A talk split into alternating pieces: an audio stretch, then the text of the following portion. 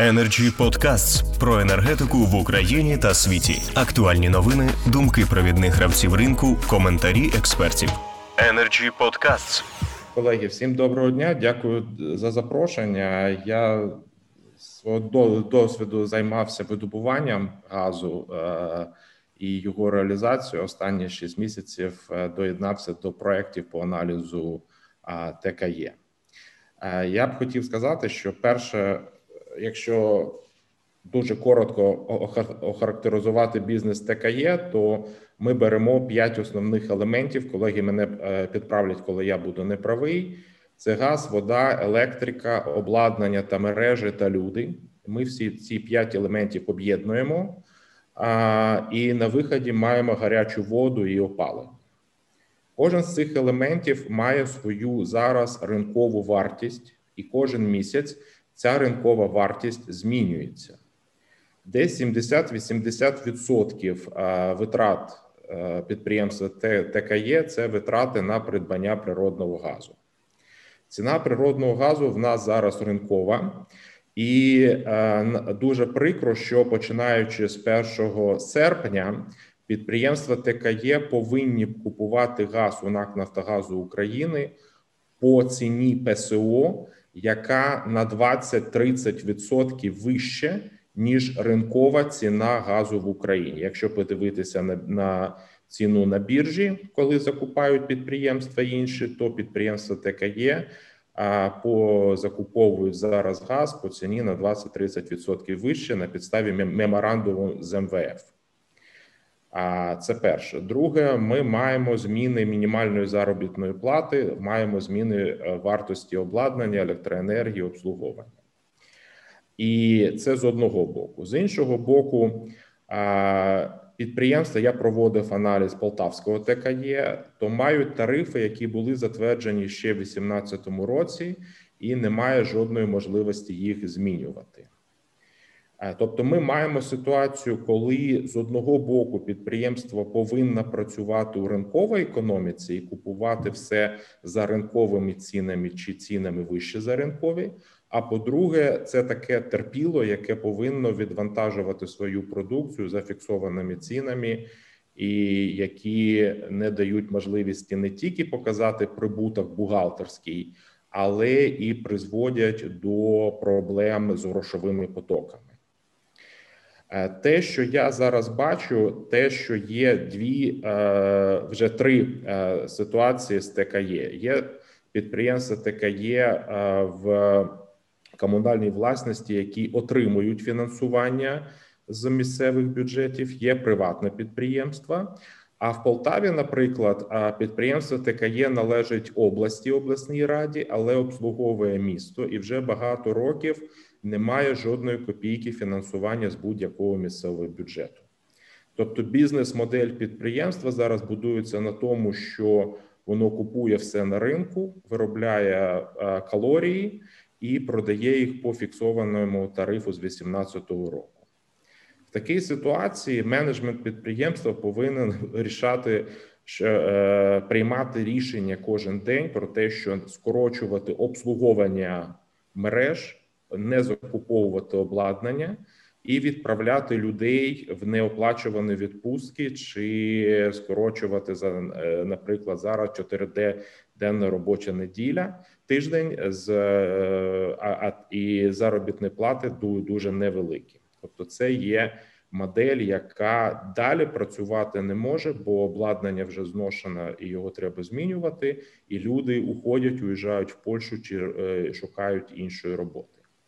Тобто, перше, що, на мій погляд, треба зробити, нам треба прийняти рішення, чи підприємства, чи ми працюємо в ринкових умовах. І Якщо ми працюємо в ринкових умовах, то підприємства ТКЄ мають повинні мати право автоматично кожен місяць змінювати свої тарифи, хоча б відповідно до зміни цін на газ, які є кожен місяць і можливо відповідно до зміни мінімальної заробітної плати, бо це є основні елементи, які там є.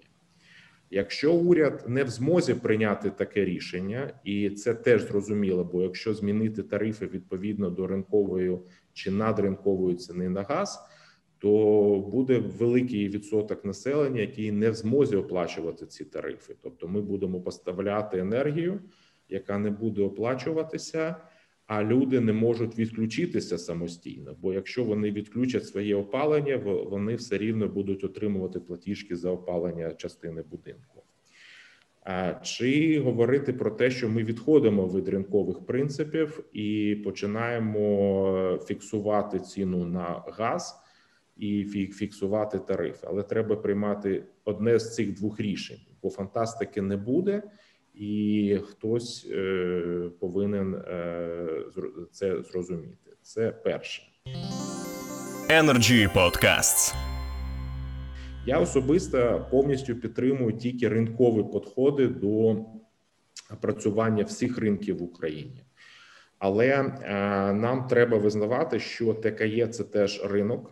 Він має право встановлювати обґрунтовані тарифи, які повинні відображати вартість входящих елементів витрат, і також враховувати е, можливості оплати за свої послуги.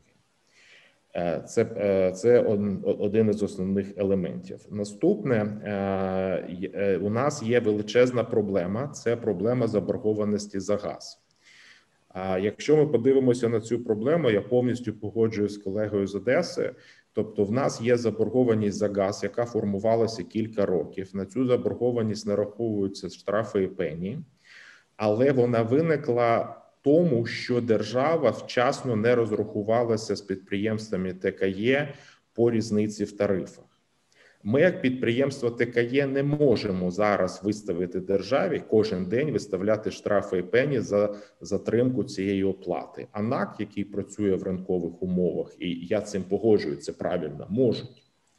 Тобто, тут треба приймати єдине рішення яке, на мій е, погляд, може складатися в тому, що а ті штрафи і пені, які виникли у ТКЄ перед НАКом, в результаті своєчасного неотримання, в результаті своєчасного неотримання різниці в тарифах, е, вони повинні бути чи списані, чи а, окремо профінансовані державою.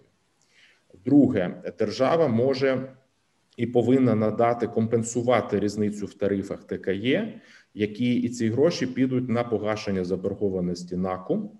Різниця, яка залишиться, треба говорити про її реструктуризацію. І тоді ми вивільнимо підприємства ТКЄ від газового рабства, і підприємства ТКЄ будуть в змозі шукати ринкових постачальників газу за цінами, які будуть краще. Я б хотів тут сказати, що, на мій погляд, держава і Верховна Рада зробила маленьку дурницю, коли надала субсидії 32,2 мільярда гривень компенсації НАКу за е, ціни по газу. Модель, яка була би краще, якщо б ці 32,2 мільярда гривень е, держава надала підприємствам ТКЄ на різницю в тарифах. Ці 32,2 мільярда підприємства ТКЄ сплатили би НАКу, закрили би свою заборгованість перед НАКом. НАК би сплатив ці гроші на Укрнафту. Укрнафта повернула би ці гроші в бюджет. Тобто, ми за один день е, могли би вирішити і проблему різниці в тарифах ТКЄ, і проблему надходження погашення заборгованості перед НАКом проблему е, погашення заборгованості НАКам е, перед Укрнафтою і проблему податкових зобов'язань Укрнафти. Але тому, що підприємств ТКЄ немає лобістів в парламенті, ця проводка була це фактично проводка бухгалтерська була зроблена не через підприємства ТКЄ на НАК Укрнафту і повернення в бюджет, а напряму на НАК, що просто збільшило бухгалтерський прибуток НАКу і не вирішило проблему заборгованості підприємств ТКЄ перед. На жаль, перед НАКом. Але я думаю, що на папері це можна ще от катати, зверну, зробити інші проводки, і одним розчерком пера змінити проводки бухгалтерські і вирішити фактично проблему заборгованості державою перед ТКЄ по тарифам і за е, по, по різниці в тарифах і заборгованості перед підприємств ТКЄ перед НАКом. І останнє з 1 травня ми очікуємо, що закінчується режим ПСО. Я знаю, що є дуже велика зацікавленість газопостачальників і газових трейдерів до постачання газу на підприємства ТКЄ. Це величезний ринок, і е, під е, є е, дуже багато інструментів на цьому ринку, які для підприємств працює вже 15 років. Як зробити постачання газу економічно привабливими, як для постачальників чи видобувників газу, так і для їх споживачів. Бо для будь-якого видобувника дуже важливо мати клієнта, який гарантує обсяг споживання протягом року. А підприємства ТКЄ є такими споживачами, і це дуже е, цікава ситуація на ринку. Але щоб це зробити з 1 травня, підприємства ТКЄ на 1 травня не повинні мати боргів перед НАК Нафтогаз України за газ. Бо якщо буде хоч маленький дов, то електронна система платформи не дозволить іншому постачальнику постачати газ на постачати газ на підприємства ТКЄ. Тобто, нам потрібно вирішити, щоб запрацював ринок газу для підприємств ТКЄ. Нам е, потрібно до 1 травня вирішити проблему заборгованості. А підприємствам ТКЄ дуже фахово відпрацювати контракти на постачання газу. Це може бути як контракти через е, біржові закупівлі, так і контракти з постачальниками з трейдерами чи з видобувниками, які підуть і на розстрочку платежів, і на сезонність постачання, і які е, зможуть е, надати умови, які будуть привабливими для обидвих сторін. Зі свого боку, я хочу сказати, що я готував за своє життя такі великі контракти між постачаль... між видобувниками і підприємствами кінцевими. Це для підготовки таких контрактів треба вкласти час. Один повинен розуміти іншого е, потреби, зацікавленість. Але такі контракти відпрацьовуються десь 4-6 місяців. Потім можуть працювати працювати 10 років. І це ситуація він-він, коли обидві сторони задоволені. Е, підприємство ТКЄ має надійного постачальника газу по ціні, яка приваблива і нижче ринковою. А для підприємств добувників вони мають офтейкера, тобто компанію, яка забирає це, сплачує і теж е, працює. І є біржа, дуже важливий елемент газу. Біржа, на якій завжди можна докупити газ, чи продати, чи добове балансування зробити. Але це все потребує дуже фахової роботи з боку підприємств ТКЄ на цьому ринку. Це вкратце все. Вибачте, що багато не говорив. Дякую. Energy Club. пряма комунікація енергії.